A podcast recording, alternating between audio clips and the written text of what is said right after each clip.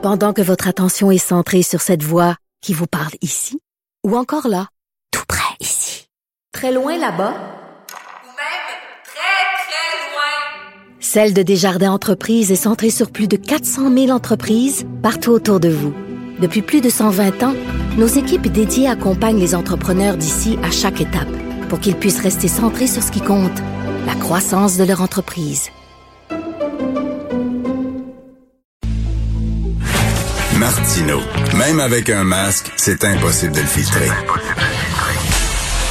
Vous écoutez Martino. Cube Radio. Alors, quelle bonne nouvelle. Mon ami Louis-Philippe Messier s'est joint au Journal de Montréal. J'aime beaucoup Louis-Philippe. C'est un sacré bon journaliste qui euh, dégote tout le temps des histoires là, croustillantes, étranges, originales, insolites. Et là, il va se promener euh, dans Montréal, dans les rues de Montréal, pour essayer de nous raconter des histoires là, euh, de, de Montréalais qui font des choses vraiment euh, bizarres. Euh, et là, il commence fort.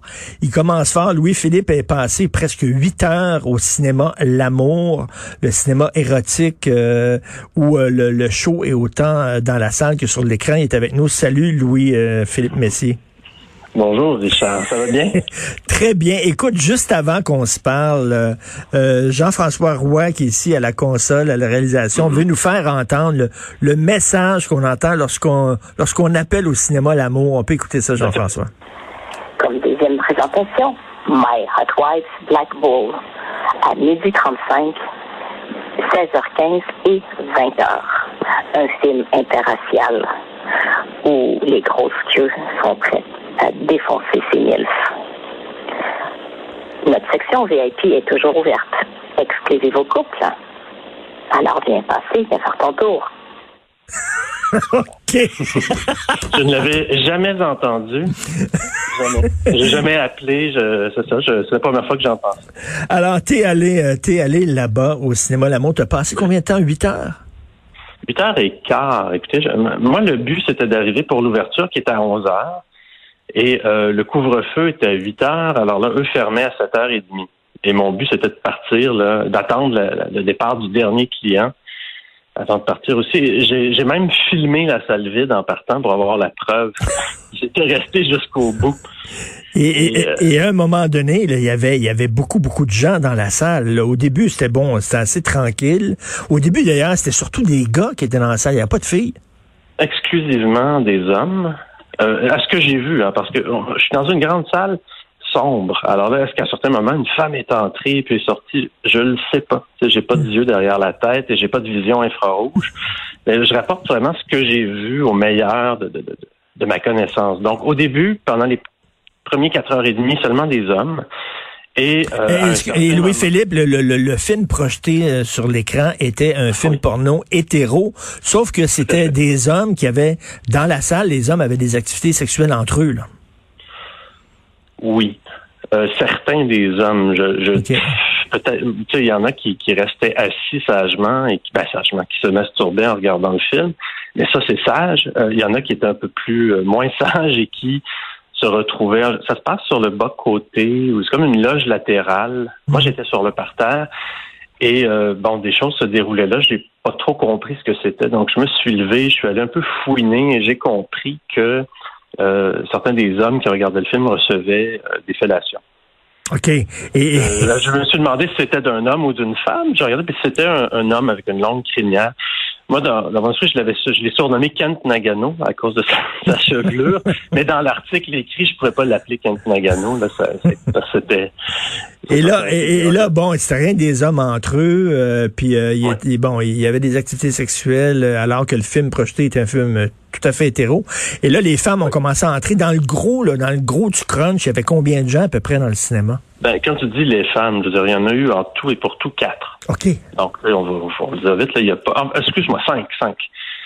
Euh, c'est pas. euh, à la fin, j'ai parlé au guichetier qui me dit qu'il n'avait pas le nombre exact et euh, il a certainement pas l'intention de compter pour moi, là, mais il me dit environ 70.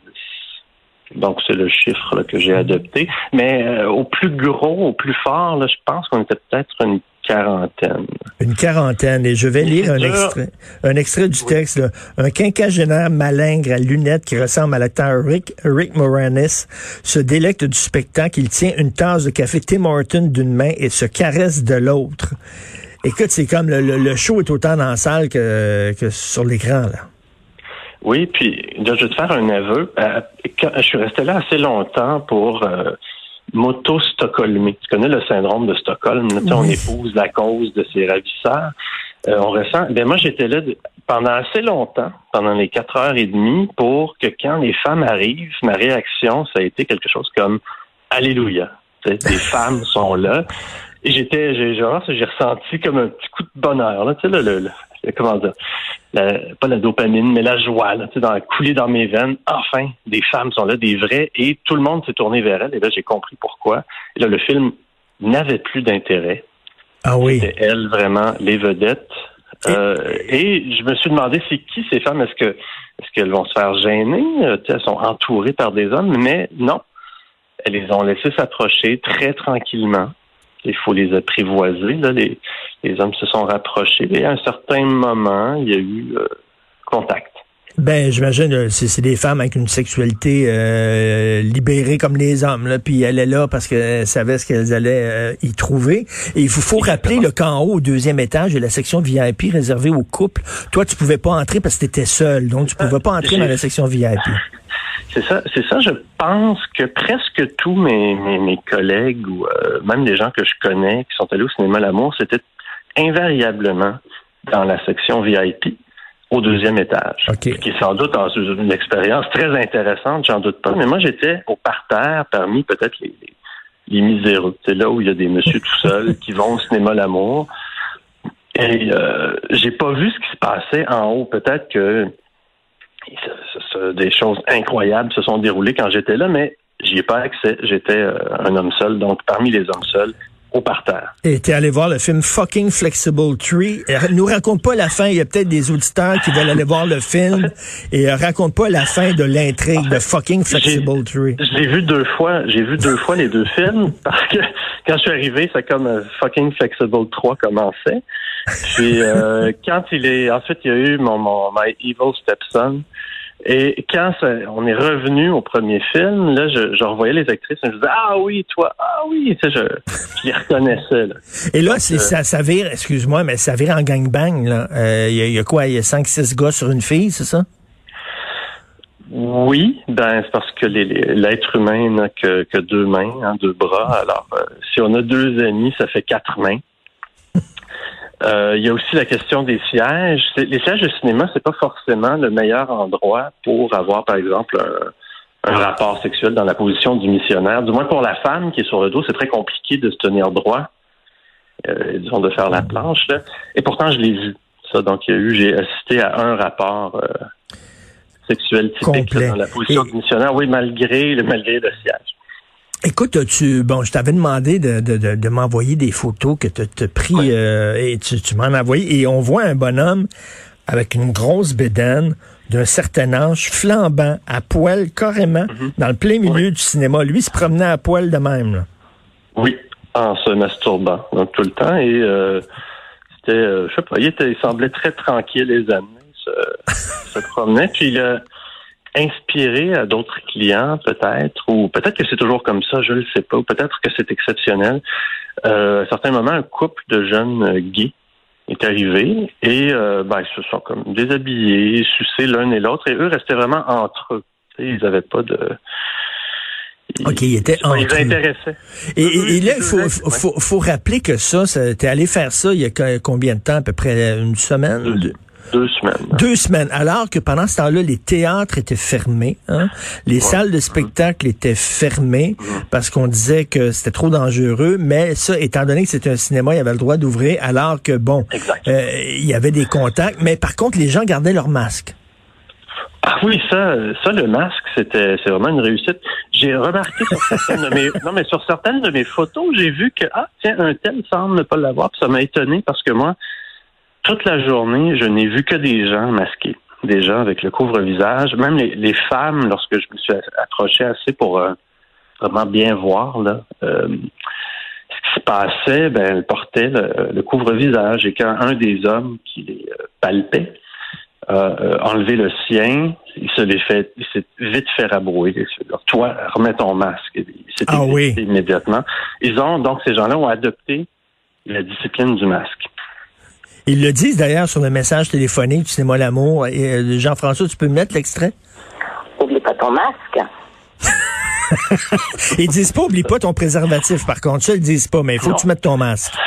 Et je n'ai pas pu, je l'ai dit dans l'article, j'ai pas pu vérifier si les gens portaient le préservatif pendant euh, différents rapports. C'est possible, c'est tout à fait possible, parce que quand on va dans un pour avoir des rapports furtifs avec des étrangers, je présume que le préservatif n'est pas une chose rare, du moins j'ose l'espérer. Mais je ne sais pas. Le masque, cependant, le couvre-visage est très visible et même l'homme nu dont tu parles, euh, il était flambant nu, mais il portait le, couvre-visage. De là, d'ailleurs, le titre euh, qui a été trouvé par le journal. Ben écoute, moi, moi, si c'est entre entre personnes adultes, majeures et vaccinées, et que tout le monde est volontaire là-dedans, je ne suis pas prude. Donc, qu'ils fassent ce qu'ils fassent, sauf que c'est quand même assez particulier que ça, ça soit permis, alors que les théâtres n'étaient pas n'étaient pas permis. Donc, on peut, on peut euh, lire le texte, super intéressant. Ça devait, ça devait être glauque un peu quand même, hein? Ben, je dirais pas le contraire. Mais j'avais des, j'ai des amis homosexuels qui me disaient, je vais pas dans les sauvants, c'est vraiment glauque. Et là, je leur dis, mais qu'est-ce que tu veux dire, glauque? Et là, je comprends ce que ça veut dire, glauque. les lumières sont tamisées, la, la, la, manière dont les gens bougent, la furtivité, le, les regards de côté, etc. Et des, le plancher collant, bien évidemment. Euh, merci beaucoup, Louis-Philippe. J'ai bien hâte. Je sais le sujet de ton prochain reportage, je le dirai pas, mais ça va être intéressant aussi. Tu as toujours des histoires incroyables. Donc, euh, Louis-Philippe Messier, qui est maintenant euh, dans le journal, vous pouvez lire la page 12 aujourd'hui, sa première chronique Montréal tout-terrain, nu au cinéma, sauf pour le masque, le cinéma, l'amour. Merci, Louis-Philippe. À la prochaine. Bonne journée. Salut. Au pas ton masque.